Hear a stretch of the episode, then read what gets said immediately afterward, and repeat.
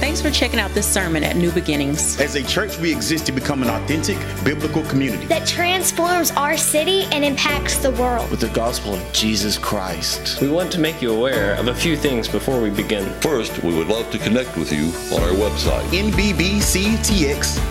There you can find more information about who we are, additional resources, and links to our social media network, as well as an opportunity to give to what God is doing in and through our church. We hope you enjoyed this message. Well, good morning, New Beginnings. How are we this morning? Uh, you got to do better than that. How are we this morning? Hey, after a, after a worship set like that, I don't know how you could still be so quiet.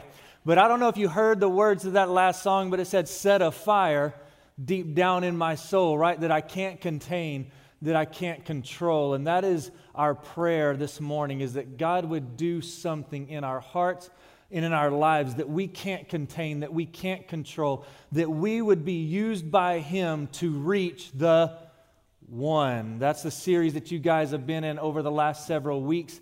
And my name is Daniel Norris. If you didn't catch that earlier, but my name is Daniel Norris. I'm from West Texas, Odessa to be more specific, where it is hot. It is hot, it is dry, it is flat, it is dusty and there's not much water there.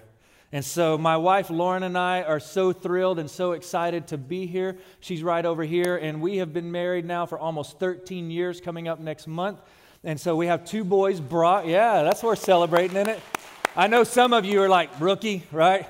You're just getting started, but we've, we've been married for almost 13 years, and uh, we have a boy named Brock, and he is 10. And then our youngest son, Colton, AKA Coco. He calls himself Coco, and you'll see why. But uh, he's a little bit crazy, a little bit wild, but we love him, and he keeps us on our toes. But uh, when I was thinking about this this morning, I think about my wife, Lauren, and I think about my two boys. Uh, there's a verse that says that God will do immeasurably more in your life than you even can begin to imagine, that you even know to ask for. And I can remember being a young 23 year old, being single, and praying for two years, going, God, I want your best. I want what you have for me, not what I want on my own. And I didn't know that he had a Floridian across the country that he had hand selected for me. But Lauren and my boys are the immeasurably more. They're more than I could have ever imagined. They're more than I even knew to ask for. And so every day I kind of pinch myself and go, God, is this real? Do I really get this family? Do I really get this life? And so I'm living a dream, honestly because they are immeasurably more. And so we are thrilled. We are excited to be here at New Beginnings. It has been a, a fast and furious journey over the last uh, probably a couple of months, really about seven weeks, because I think the first week the Pastor and I, Todd and I had a conversation, I was on my way to Florida for vacation, and uh, I, got, I received a phone call from Pastor Todd. And it was the first week y'all were going to be kicking off this series called The One, Who's Your One?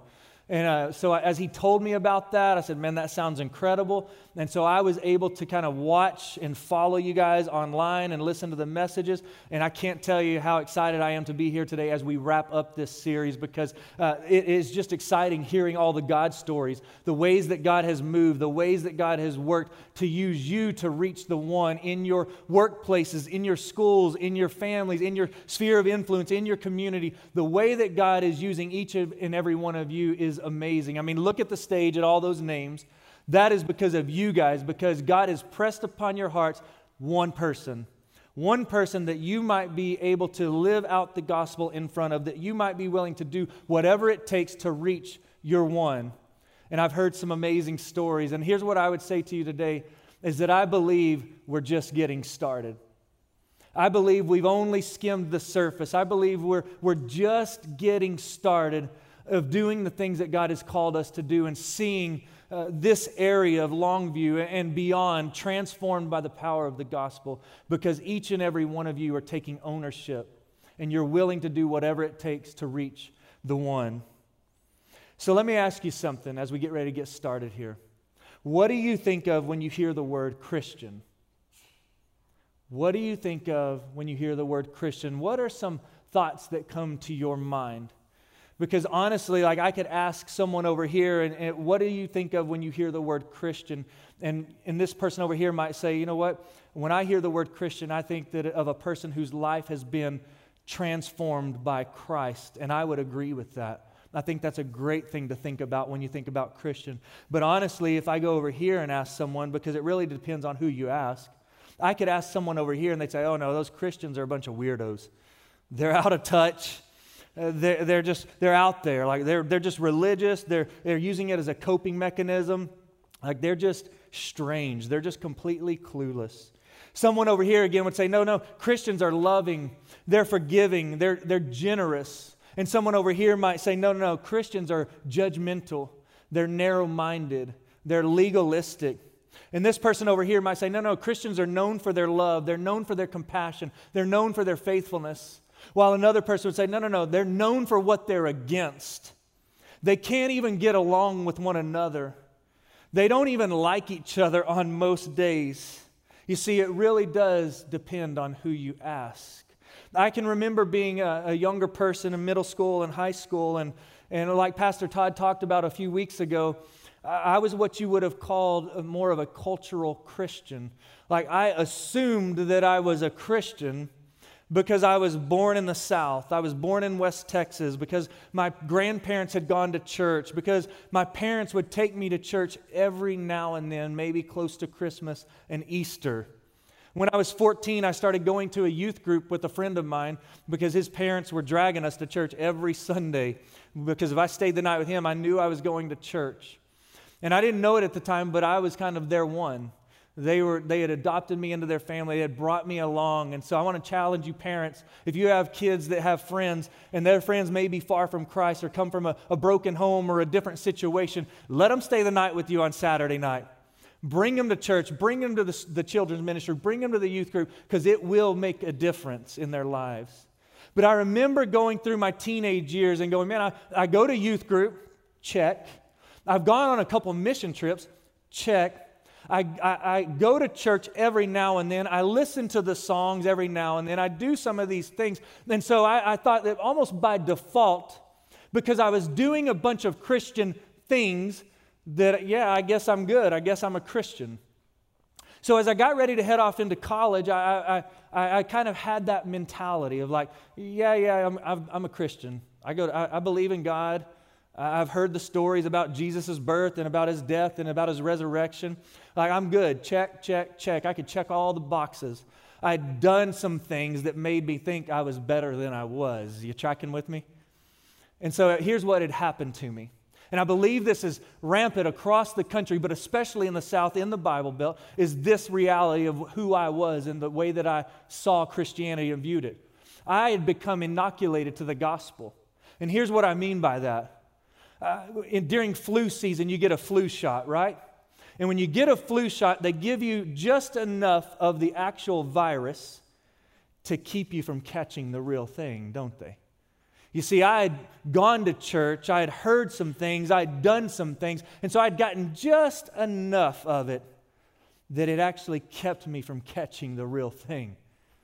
I had become inoculated to the gospel. I had deceived myself. I thought I was better than I really was. I thought I was good when I was far from it. I thought I was found when I was still lost. I thought I was a Christian, and that was the furthest thing from the truth. You see, I thought I was a Christian until my sophomore year in college. And all of a sudden, this girl named Courtney Darter shows up onto my track and field team down at Southwest Texas State in San Marcos. I was a sophomore, she was a freshman. I, I kind of was just doing my thing, saying, Yeah, yeah, I'm a Christian. And then I thought I was a Christian until I actually met one.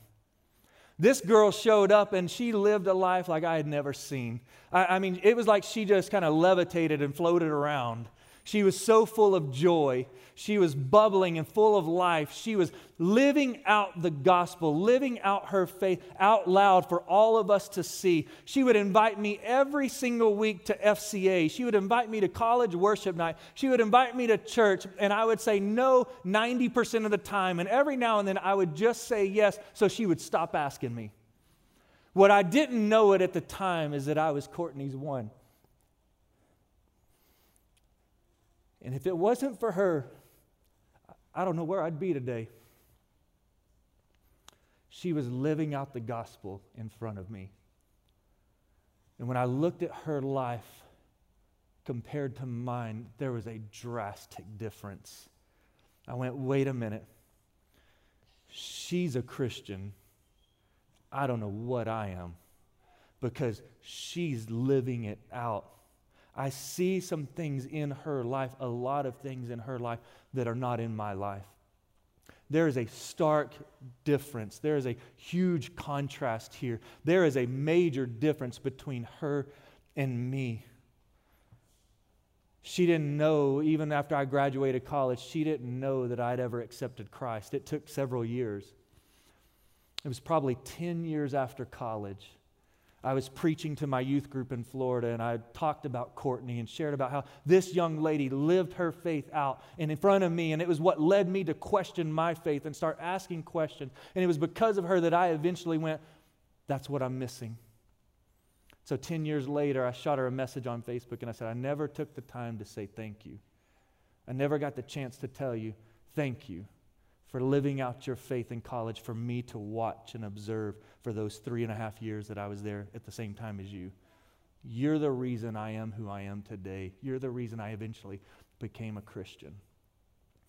And so we exchanged some great conversations, and it's been cool because we still touch base from time to time. But as I think about me and as I think about Courtney and I think about how I was her one, I, I wonder what does your one think about when they hear the word Christian? What do they think about? What comes to their mind? When they're around you, have they seen anything in your life that makes them want to experience something different? Have they seen anything in you or experienced anything that has made them start to view Christianity differently? Listen, new beginnings, the reality is this is that Jesus never called people to be Christians. And here's what I mean. There's nothing wrong with that term. I use it all the time. I'm sure you use it, you use it all the time. But it means different things to different people. Wouldn't we agree on that? You already heard some of those explanations. If you ask this person, you may get one answer. If you go over here and ask this person, it may be totally opposite thing that comes into their mind when they think about or hear about the word Christian. But the fact is, is that Jesus never called any of us to be Christians.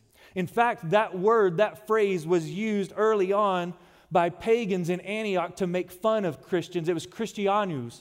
And here's what it meant it was a derogatory word. It was a word that they used to actually make fun of Christ followers. They would say, Oh, here comes these little Christs these little mini me's, these little people who think they're little Christs walking around. And while those followers of Jesus would have taken that as a compliment back then, it was still used as a derogatory word to make fun of them.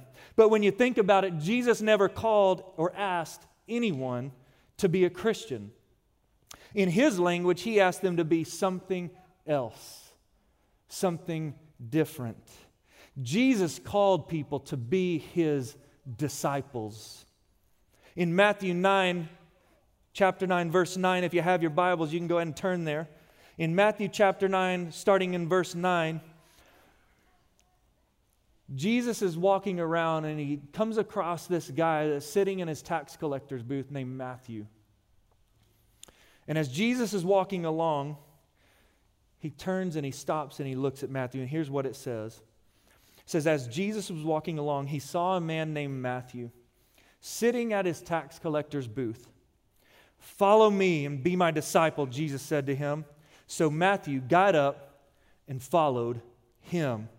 Notice that he didn't say, Hey, Matthew, come and believe like I believe. But he said, Follow me and be my disciple. Everybody say, Be my disciple. Jesus said this to him, so Matthew got up and he followed him. Everybody say, Followed him. Jesus didn't say, Hey, Matthew, would you be a Christian? Hey, Matthew, would you believe like I believe? Would you go to church? Would you follow this set of rules? Instead, he said, Would you be my disciple? I love this fact, the, the fact because Jesus sees Matthew sitting in his tax collector's booth and he, and he calls him to come and follow him. The fact that he calls Matthew out of that situation to follow him says a lot. You see, I believe there's many times that we can read the Word of God, and if it's a familiar passage of Scripture, a story that we've heard before, that we just kind of go, oh, yeah, yeah, yeah, I've heard that before, I've read that before. And we just kind of breeze, blow through it, just breeze over it, just kind of skim past it.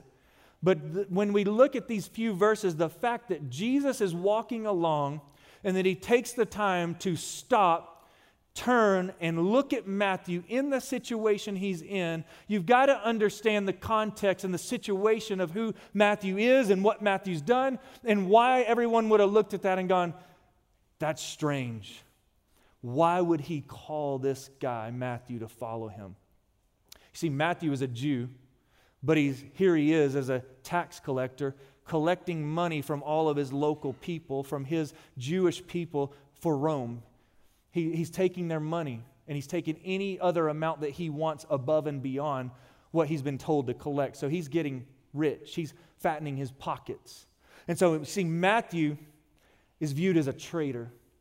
Matthew is known as a selfish, despised, crooked thief. And here, this Jewish rabbi named Jesus is walking along and he stops and he notices Matthew and he says, Hey, Matthew, I want you to walk away from that. I want you to come and I want you to follow me. Uh, this is just like Jesus, isn't it? He sees Matthew in all of his selfishness, in all of his rejection by the Jewish people, in his brokenness. He sees Matthew just like he sees all of us in our mess. And he notices us and he sees us just like he sees Matthew. I don't know what was going on in Matthew's heart and Matthew's mind that day, but I'm sure it was probably a lot like me at 23. I was lying in my apartment in San Marcos, Texas. I had been running from Jesus for most of my life, and I was lying there at 2 a.m. in the middle of the night saying, Gosh, I wonder if there's any hope for someone like me. I wonder if there's any way I could ever get a second chance. I wonder if there's any way I could get a do over. I don't understand how I got here. I don't know why I'm in the situation I'm in. It's probably because of a lot of selfish decision. But man, I sure wish I could have a do over. I sure wish someone would notice me and offer me a second chance. I wonder if there's any hope for someone like me. If only someone would come along and at just the right time, Jesus steps in and makes an offer too good to refuse. He didn't ask Matthew, hey, Matthew, I want you to go and get your act together, clean up your life, go and refund all the money that you've stolen from your people, go and apologize for being a traitor and turning your back on your people. He doesn't say any of those things to Matthew. He meets Matthew in the middle of his desperation, in the middle of his situation. He says, Matthew, I'm giving you an invitation. I'm asking you to come and follow me, to walk away from that life that you've chosen for yourself, and come and follow me because I've got a better life and better plans for you than you can ever imagine. And Matthew looks at that and says, I'll take that. I'll take that any day. I've been waiting for another chance to try to make things right. I've been hoping that someone would give me a do over. I've been hoping that someone would come along and offer someone like me a second chance. You see that word disciple in its original language, this is word mathetes, and it meant to be a learner, a pupil, a disciple, a follower. So Jesus never came and said, Hey, come be a Christian. What he said was this He said, Hey, come be my student, be a learner, be my disciple, and follow me. In other words, what Jesus was saying is, I, What I want you to do is, I want you to live like I live. I want you to love like I love. I want you to do what I do. I want you to follow me and learn my ways come and walk step for step and learn the things that I do, live the way that I live, do the things that I do. I'm not just asking you to believe like I believe, but I'm asking you to live like I live. Let's go, Matthew. Let's do life together. Let's go and change the world. And that is exactly what they do. Matthew follows him. You see, Jesus wasn't inviting him to a belief system or to join an organization, he was inviting him to be a part of a movement. He asked Matthew to come along, to follow him. And when you do, guess what you're going to get? You're going to get to live like I lived. You're going to get to love like I loved. You're going to get to do what I do because you're not joining a church, you're joining a movement. You're going to follow me as my disciple. In week one of this series, Who's Your One? Connor stood up here and he talked to you guys about the Great Commission. In the Great Commission in Matthew 28, it says a couple things. Pretty plain and simple. Let me put it to you like this He says, Go and make disciples. You see, Jesus gave a command to go and a mission to make disciples. That was for those guys back then, those 11 and many others that were gathered around that day before Jesus went to heaven. Those were the marching orders he gave them, and they followed and did what he asked them to do. And that's why we're sitting here today, is because 11 men obeyed Jesus. They did what he asked them to do. They began to live like he lived. They began to love like he loved. They began to do the things that he did. And eventually, over time, it began to have a ripple effect. And it began to move beyond Jerusalem and Judea and Samaria. And now it has reached us, and we are the ends of the earth. If you don't know that today, church family, you are sitting here because 11 men heard the word of God, they obeyed the word of God, they did what he asked them to do, and they went out. And they did exactly that without modern technology, without airplanes, without any of those things. And I'm sure at first it was overwhelming to them, sitting there going, wait a minute, what's he talking about? He said, to the ends of the earth. We've never left more than 100 miles from where we live. And he's asking us to do the impossible. But the word of God says, what is impossible for man is what? Possible with God. These men believed and they took action and they began to do the things that Jesus had called them to do. And that is the same command for us today is that we would go and that we would make disciples. But check this out, new beginnings. In order for us to go and make disciples, we actually have to be one. That's a little bit hard, isn't it? It kind of stings a little bit. You see, you can't go and make and manufacture something that you're not. If we're going to go and reach the one, we actually have to be one. We actually have to be a disciple if we're going to go and make disciples. You see, church, I believe that when you know who you are, you'll know exactly what to do. Let me say that again if you're taking notes. When you know who you are, you'll know what to do. And for those of you that you've met Christ, you've been transformed by Christ, you've been forgiven. Your old life is gone. You've walked away from it. You've walked, you're walking now in this new life that has come to you because of Jesus. That you're filled with the Spirit of God. That you're an ambassador. That you are a masterpiece. That you're an overcomer. That you are the salt and light of the world. Then I want you to write these things down. Let me tell you who you are because when you know who you are, you'll know exactly what to do. You are a disciple, a follower of the Lord Jesus Christ. Say, I am a disciple. You see, a disciple lives like Jesus lived. They love like Jesus loved. They do what Jesus did. And the reason we do those things is because we are not our own. We are bought with the price. We are a disciple of the Lord Jesus Christ. And I am his disciple. When you know who you are, you'll know exactly what to do. And I've got great news for you, New Beginnings. You are disciples. So let me, let me explain some things to you because it seems like there's so much confusion around this word disciple. It gets thrown around in church world, especially all of the time. I've been at churches before where I've had people look at me and they say, uh, We don't really use that word anymore. What? Are you kidding me? People don't know what it is. They don't know how to do that. And I'm saying, wait a minute, hold on. We better know what that is and we better know what to do because that is the command of Jesus. He has called us to be disciples and then He has commanded us to go and make disciples. And so we need to understand what it is and what it means to be a disciple. We need to understand what it looks like to be a disciple if we're going to go and make disciples. You see, a lot of times pastors and church people are looking around for a, special six week program or a new study or another thing that they can do to make more disciples. And if they'll just do these things and follow these steps, it will be just this assembly line and it'll start spitting out disciples. And that's not the way it works. So, let me give you a couple of really simple things this morning that I think will help us understand what it means to follow Jesus, what it means to be a disciple, so that we can go and reach our one, so that we can go and make more disciples.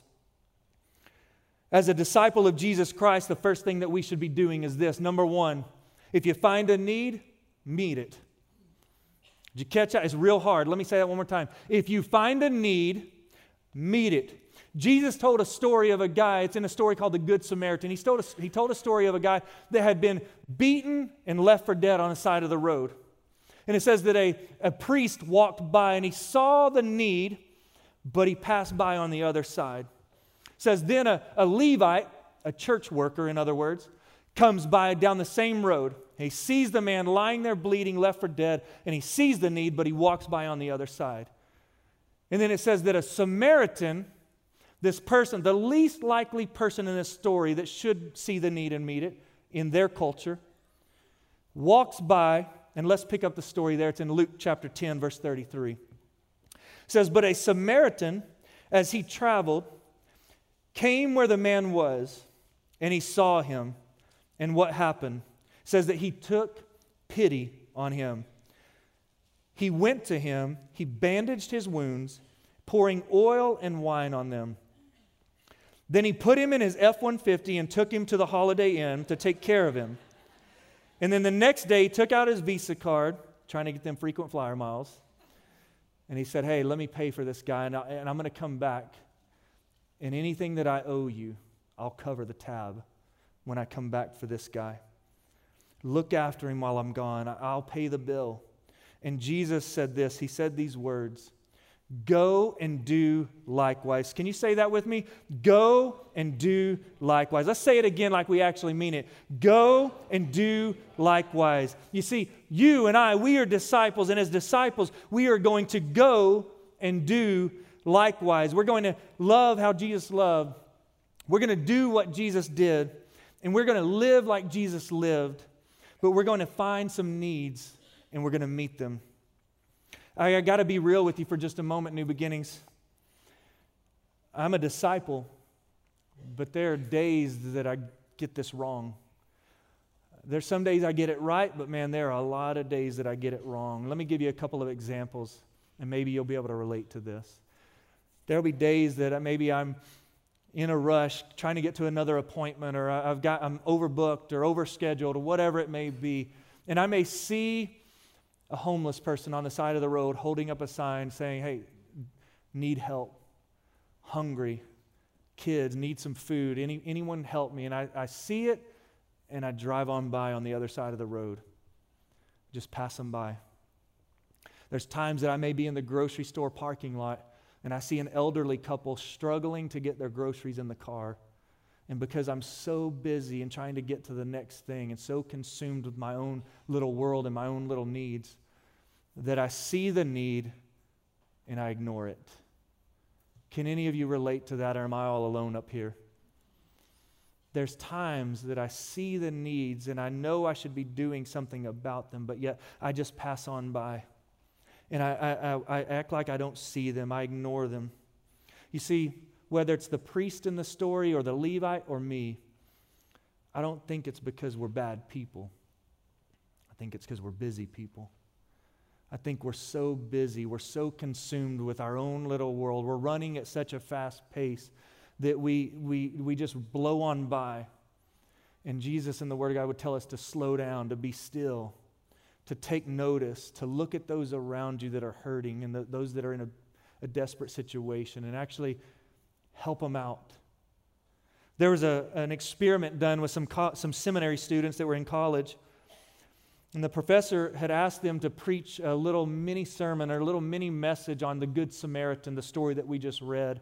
And so he looked at them and he said, Hey, I want you guys real quickly on the spot to go from the classroom to the lecture hall just across campus. And he said, But here's the kicker you got five minutes to get from here to there. And I want you just to give us a quick two minute message on the Good Samaritan. So, what they didn't know is that the professor had taken another student and dressed them up as a homeless person and put them in the sidewalk, lying there, crying, acting as though they were hurt. And all of these students ran out of class, running to the lecture hall to go give their little message, their little sermon on the Good Samaritan. And most of them, as they ran to the lecture hall, stepped right over the hurt, crying, homeless person on the sidewalk. Not many of them stopped. And in fact, the, the story goes that, that it says that only one out of ten actually stopped, actually saw the need, and was willing to meet it. How often do we do the same thing? In our busy lives, you've already heard me confess some of my uh, failed opportunities. But you see, I believe that in our busyness, new beginnings, we see pe- the people that God places in our paths as interruptions instead of invitations. I don't know if you heard that this morning, but let me say that one more time. So often, new beginnings, God places people in our path and those people in our path are actually an invitation to be used by God, to be his hands and feet, to see a need and meet it. But instead of us, as the disciples of Christ, seeing those people as an invitation, we see it as an interruption to our busy little lives. We're saying, not today. I don't have time for this. I'll do that maybe some other day. Maybe I'll give a little extra this week to make up for that one. I'm too busy. I'm going to do my thing. I got stuff to do, places to go, people to see, I, but I don't see that one. And we see the people that God places in our path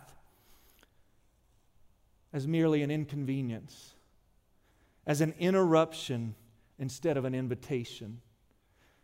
And as disciples, we should see this as an invitation to do what Jesus did and to meet their needs.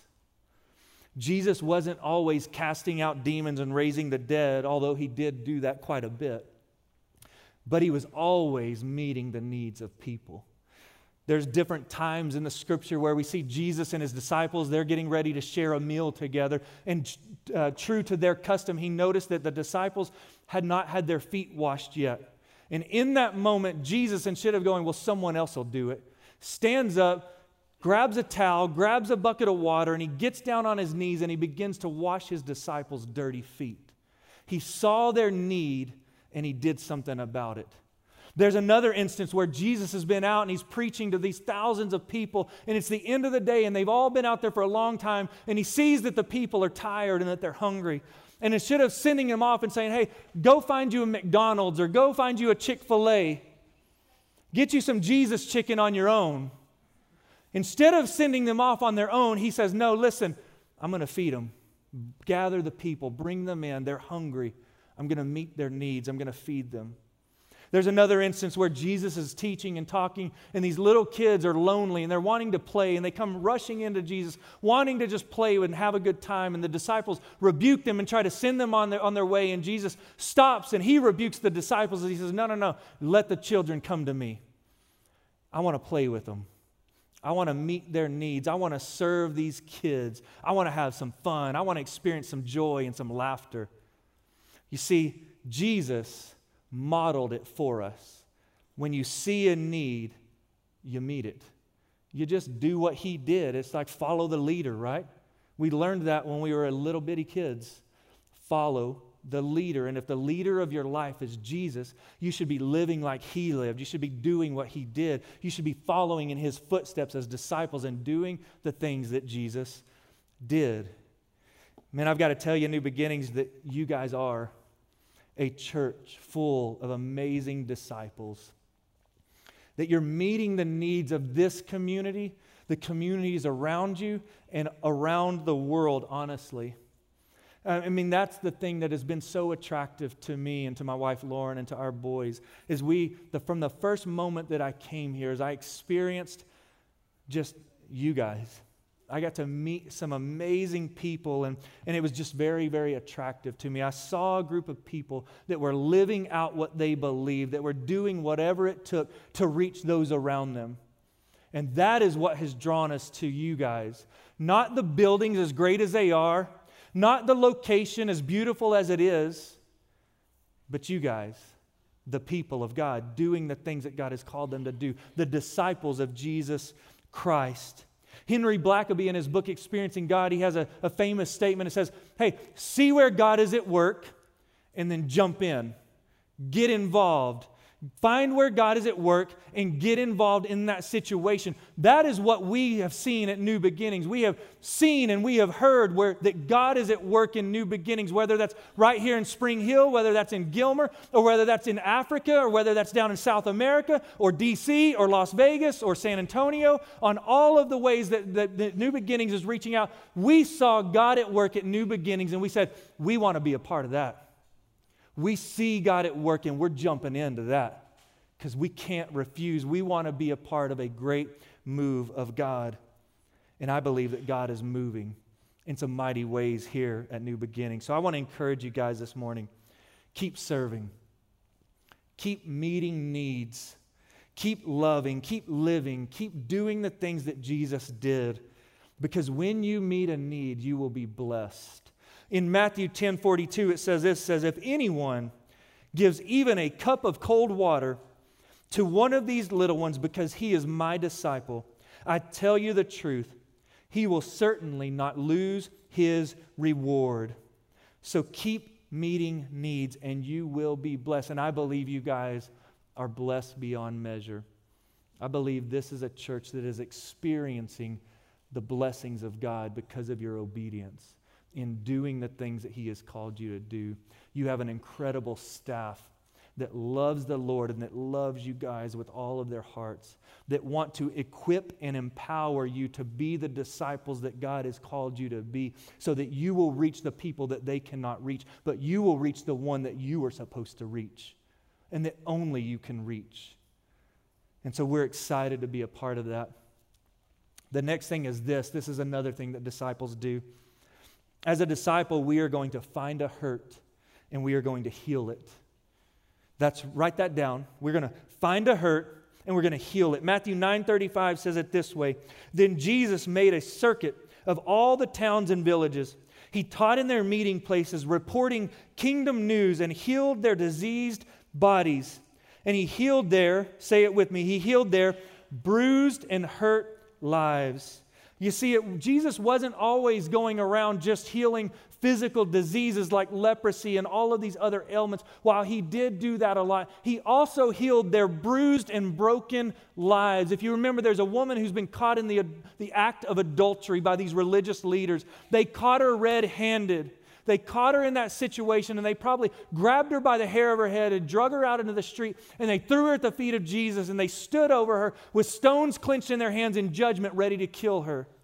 And in that moment, Jesus enters into her hurt. He enters into her situation. And instead of standing over her in judgment like everyone else, he gets down on her level and he looks her in the eye and he talks to her for a moment and he starts writing in the sand and he tells all of those guys, all of those accusers around her, he says, Hey, any of you without sin cast the first stone.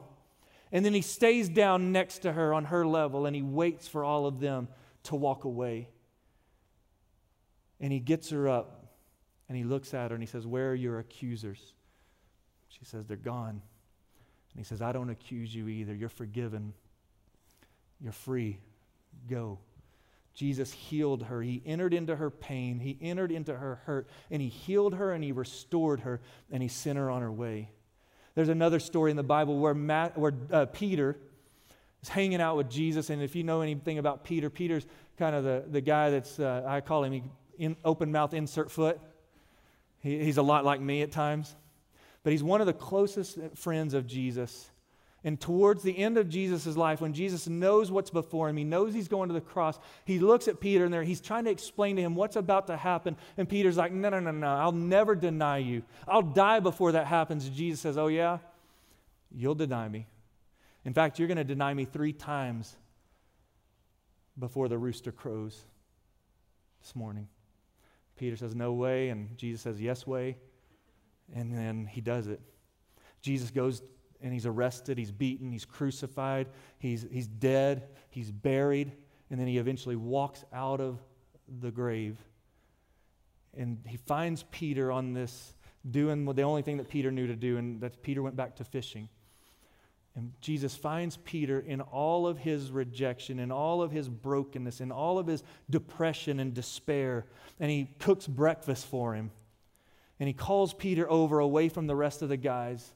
And he has a conversation with him. And he says, Peter, do you love me? And Peter says, Yes, Lord, you know that I love you. And he says, No, Peter, do you love me? And He says, Lord, you know everything. Of course I love you. And he says, Feed my sheep. And He says, Do you love me, Peter? And Peter sits there and he says, Lord, you know all things. Of course, you know that I love you. And he says, Take care of my lambs. And in that conversation, when Jesus could have looked at Peter and said, I told you you were going to blow it, and you blew it. I knew you were going to do it, and you did it. I don't know what good you are. He didn't say any of those things to Peter. But instead, he enters into Peter's depression. He enters into Peter's despair. He meets him in the middle of his hurt and in the middle of his pain, and he calls Peter up out of that. And he encourages Peter and he says, Peter, I love you. I believe in you. I know you can do this. I forgive you. Don't be so hard on yourself. Now get back up and keep going. And Peter does. And that's exactly what we're supposed to do. You may be sitting there today asking yourself, How can I heal anyone's hurts? You may not be able to physically heal someone, but here are some ways that you can help with the healing process. You can listen to them. You can spend time with them. You can sacrifice of your own time to go and visit them when they are sick or when they are hurting. You can be a shoulder to cry on. You can pray for them. You can accept those who are rejected. You can be a friend to someone. You can do life with these people. I can't tell you how much the church, the bride of Christ, has helped me and my family in our hurts in our difficult days. A few years ago, we lost my father in law, who was more of a father figure and, and, a mentor and a close friend of mine. I worked with him every day for seven years. And at 63, we lost him on, a day, on an ordinary Thursday. We thought we were going to go watch a soccer game and he was going to get to be there that afternoon. And instead, we're sitting in the ER and we're having to sit there and wrestle with the fact that the man that we loved and the man that was uh, just had always been there now is no longer there. And in those moments, the church, the disciples of Jesus, they came around us and they, they were shoulders to cry on. They listened, they walked with us, they picked us up and wrapped their arms around us when we couldn't stand on our own. And the only way we continued moving and marching and moving on was because the disciples of Jesus that were around us loved us through it. They helped heal our hurts. They stepped into the middle of those situations of that situation, those dark days, and they loved us through it. John 13 says it this way By this all men will know that you are my disciples if you love one another. You see, so as disciples of Jesus, we're going to find a need and we're going to meet it. As disciples of Jesus, we're going to find a hurt and we're going to heal it. And as disciples of Jesus, you ready for this last point? This is a big one. As disciples of Jesus, we are going to do a whole bunch of other things that Jesus asks us to do that don't fit neatly into a point on a page. That's called covering your bases. Let me say that one more time because that's a mouthful. As disciples of Jesus, we are going to do a whole bunch of other things that Jesus asks us to do that don't fit neatly into a point on a page. You see, as disciples of Jesus, we're going to love like Jesus loved, we're going to do what Jesus did, and we're going to live like he lived. John 10 27 says this it says, My sheep, they listen to my voice. Say it again, they listen to my voice. I know them, and they follow me. And as disciples, we are going to listen to the voice of God and as He leads us and directs our lives. You see, when you look at all the different stories of the disciples, when Jesus called them, they had a decision to make. When Jesus called them, they listened, and it says that they left their old lives behind and they followed Him. Did you catch that? They listened and they followed Him. You see, they weren't sure about everything. They didn't know how all this was going to play out. They didn't know everything that they believed yet. But they knew that Jesus had called them, and so they were willing to walk away from their old lives and step into a new life that Jesus was calling them to. They were willing to do whatever it takes. And listen, new beginnings, I believe, here's the thing I know is that salvation is a gift from God through his son Jesus Christ. There is nothing that you or I could ever do to earn that. It was given freely to us by the immeasurable goodness and grace of our Father in heaven. He saw our desperation. He saw our needs. He saw our brokenness. He knew that we could never be good enough, that we could never save ourselves. And so He sent His one and only perfect Son that He would rescue us from our sins, that He would rescue us from our old and dead lives and give us a brand new life. That is a free gift of God. but being a disciple will cost you something. Did you hear that this morning? Being a disciple will cost you something. The disciples heard the voice of God, they saw what he was calling them to, and they were willing to walk away from their old, sinful, dead lives and step into a newness of life.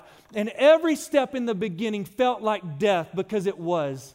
They were walking away from the dead old life and they were stepping into a new life that Jesus was calling them into. They had to walk away from some old habits. They had to walk away from some old friends. They had to walk away from those things and embrace the life that Jesus was calling them into. And we have to do the same. The call of those disciples is still the same call for us today is that we would follow him, that we would walk away from our old lives, that we would step into a new life each and every day, that we would live like He lived, that we would love like He loves, that we would do what He does, and that we would be disciples of Jesus Christ so that our one would see Christ in us and it would be so attractive to them that they would go, I don't know what it is that you've got, but I want what you have. Just like I did in college, that I looked at Courtney and I went, I said I'm a Christian, but I'm really a cultural Christian. And here's what that means it says, I believe in God, but I live as though He doesn't exist. And in that moment, I looked at Courtney and I realized I don't have what she has. I have never walked away from my old life. In fact, I've continued to live in it and just make up excuses and say that I'm really a Christian when I'm not. If you're going to be a disciple and make disciples, you have to be willing to walk away from some stuff and fix your eyes on Jesus, the only one who will give you new life. And I believe if you and I will do the things that He calls us to do, if we'll live the life He's called us to live, if we'll love people the way that He calls us to love them, if we'll see needs and actually stop and meet it and not see them as an interruption but as an invitation, if we will be the hands and feet of Jesus, our one will start to come to know who Jesus is and they will want what we have because it's so attractive to them. It's something that the world has never seen and we will be a part of the ends of the earth. We will be a part of the mission that started with 11 guys that changed the world, and we will continue to change the world one person at a time. Is anybody with me in this house today? I need to know you're here. Jesus Christ is the only one who can change us. And when He changes us and we truly follow Him, we will be the one that reaches the one. Would you pray with me? Father, thank you for today. Thank you for the way that you love us. Thank you that when we were lost and broken and without hope, that at just the right time you sent your one and only Son to live a life that we could never live and to die a death on a cross in our place. God, that is amazing grace. God, I pray for my friends in this room, those watching online, that maybe they're where I was at at 23. Maybe they, they just think that they are a Christ follower by default. Maybe they think because they've done enough good things that they come to church every now and then, because they go on a mission trip, trip from time to time, or because they they give of their tithes and offerings. Maybe they think that they can check off all those things and that those things make them a Christian. God, if there's anyone in this room or under the sound of my voice or watching online that is wrestling with that, God, I pray that they would begin to ask themselves those questions. Is am I a true disciple of Jesus Christ? Or have I been deceiving myself? Have I been playing a game? Have I become inoculated to the gospel? Have I thought that I was better than I am? And I'm really lost. God, I pray if there's anyone in this place today that does not know you, that has not chosen you and chosen to follow after you, that is not your disciple, God, I pray today would be the day that they would leave it all behind, that they would step away from their old and dead life and step into a new life that is only offered through your Son. Father, I pray for my friends as well that are in here that have been just kind of wondering what does it really mean to be a disciple? That today would be the day with laser focus, that they would know the cost and count the cost, and that they would still choose to follow you. that they would see the needs and meet it, that they would see a hurt and heal it, and that they would do everything that you're calling them to do on a daily basis. Father, may we live for the one, your Son, so that our one around us might see him in us and experience your grace and your goodness. It's in Jesus' name we pray. Amen.